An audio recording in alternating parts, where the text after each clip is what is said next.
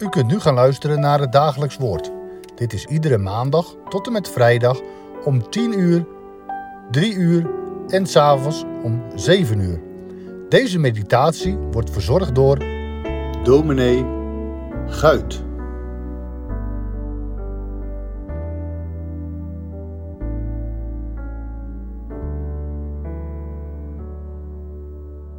Ik lees met u enkele versen uit de Bijbel en wel Zefania 1, vers 7 tot en met 13. Daar lezen wij Gods woord als volgt. Wees stil voor het aangezicht van de Heere Heere, want nabij is de dag van de Heere. Ja, de Heere heeft een offer bereid, zijn genodigden geheiligd. het zal gebeuren op de dag van het offer van de Heere, dat ik de vorsten straffen zal en de koningskinderen en alle die gekleed gaan in uitheemse kleding. Ook zal ik op die dag straffen alle die over de drempel springen, die het huis van hun heren vullen met geweld en bedrog. En op die dag, spreekt de Heer, zal er hulpgeroep klinken vanuit de vispoort, gejammer vanuit het nieuwe stadsdeel, en groot geschrei vanuit de heuvels.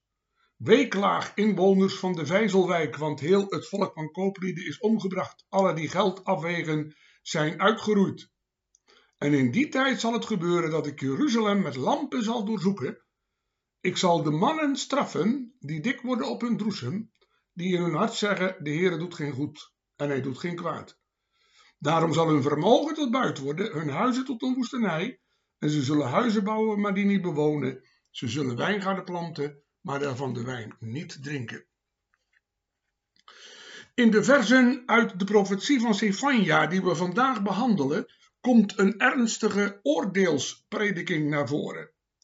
De Heere kondigt een straf aan over Juda, omdat met name de vorsten van Juda zich van hem hebben afgewend en zich hebben gericht op buitenlandse mogendheden en gewoonten uit het buitenland hebben overgenomen. Het is duidelijk dat ze daarbij ook afgoden van de heidenen uit de omgeving hebben gediend. In de tijd van de koningen Amon en Manasse al regeerden veel vorsten in de stijl en met de mentaliteit van de Assyriërs. En toen Josia als jonge koning aantrad, was de situatie niet veel beter. Hoewel Josia later een grote reformatie heeft doorgevoerd. Tegen die achtergrond van het afwijken van de geboden van de Heere moeten we vers 7 lezen. Wees stil voor het aangezicht van de Heere Heere, want nabij is de dag van de Heere. De profeet gaat het beeld gebruiken van een offermaaltijd zoals die bij het heiligdom gehouden werd, waarbij de gastheer niemand anders was dan God zelf. En tegen die achtergrond zei hij: Wees stil voor het aangezicht van de Heer. Ja, wanneer mensen een offer gingen brengen en in verband daarmee een maaltijd gebruikten, dienden zij stil te zijn, uit eerbied voor de Heer. Zoals wij stil dienden te zijn in de kerk als het woord wordt uitgedragen of als de sacramenten worden bediend. De Heer is immers de heilige, de rechtvaardige en hij is ook de verhevene voor wie wij moeten buigen en voor wie wij ons nederig dienen te gedragen. De vraag is nu voor wie de Heer de offermaaltijd heeft bereid. Wie zijn de gasten? Wel, dat blijken de vijanden van Juda te zijn, die het notabene op de ondergang van het volk hebben gemunt. Zij mogen zich aan de maaltijd te goed doen. En wat is dan het offer in deze woorden? Dat is Juda. Dat is Jeruzalem. Ten koste van land en hoofdstad, volk en vorstenhuis zullen de vijanden verzadigd worden en blijft er van het tweestammenrijk niets over. Het zal duidelijk zijn dat dit een ernstige oordeelsprediking is voor Juda, met name voor haar vorsten. Sefania zegt er nog bij, want de dag des Heren is nabij. Dat is de dag waarop de Heere wraak zal oefenen over zijn volk en de straf zal voltrekken. Het oordeel is ook gekomen. Men vermoedt dat Sefania leefde omstreeks 630 voor Christus, terwijl in 587 voor Christus koning Nebukadnezar Jeruzalem heeft veroverd en de Joden in gevangenschap heeft meegevoerd. In vers 8 lezen we dat de Heer de vorsten straft, als ook de koningskinderen en alle die in uitheemse kleding gekleed zijn. En wat betekent dat laatste? Wel dat er inwoners van Juda waren die de mode uit de volk uit de omgeving aannamen en vervolgens ook heidense goden gingen vereren. Zij hielden zich niet meer aan wat de Heere in zijn wet had voorgeschreven. In vers 9 wordt gezegd: Ook zal ik op die dag straffen die over de drempel springen. Wat betekent dat? Wel, dat heeft betrekking op de gewoonte die bij de heidenen bestond, dat men niet op de drempel van het heiligdom mocht gaan staan van de godheid die men diende. Bij de Perzen bestond zelfs de gewoonte dat men over de drempel heen moest stappen, met de rechtervoet voor. Vers 10 spreekt van hulpgeroep vanuit de vispoort. Die poort ontleende haar naam aan de Tyrische vishandelaars die daar hun handel dreven. Van deze poort was ook sprake in het boek Nehemia. Het was de naaste van alle poorten van Jeruzalem naar de zee, aan die zijde van de stad waar men ging naar Joppe. En vanuit die vispoort zal hulpgeroep weer klinken vanwege het oordeel dat God voltrekken zal. In vers 12 lezen we zelfs dat de Heere Jeruzalem met lampen zal doorzoeken. En dat hij de mannen straffen zal die op hun droesem dik worden.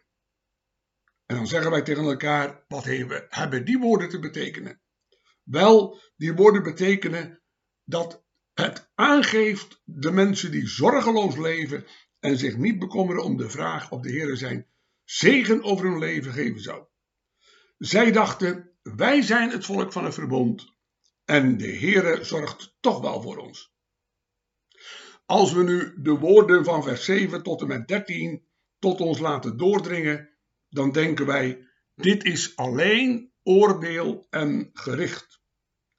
Dit is alleen een prediking van wat er in de toekomst zal gebeuren in de straf die God over Juda zal voltrekken. Is er eigenlijk nog een lichtpuntje te bespeuren? Is er nog enig perspectief? En wat is de boodschap voor ons anno 2022? Wel, uit de woorden van vers 7 tot 13 kunnen we niet direct een positieve boodschap putten. Maar als we het geheel van de profetie van Sefania nagaan, wel. Want wat lezen we nu in het vervolg van zijn profetie? De Heere zegt, maar ik zal in het midden van u doen overblijven een arm en ellendig volk. Zij zullen op de naam van de Heere vertrouwen. We kunnen het lezen in hoofdstuk 3, vers 12. Ziet u, dat is het wonder. Gods genadegiften en roeping zijn onberouwelijk. En de Heere houdt zich een rest over uit het volk van Juda van mensen die zijn naam ootmoedig vrezen. Sefania profeteerde over de dag des Heren. En we komen die profetie wel bij meerdere profeten tegen, onder andere bij Joël.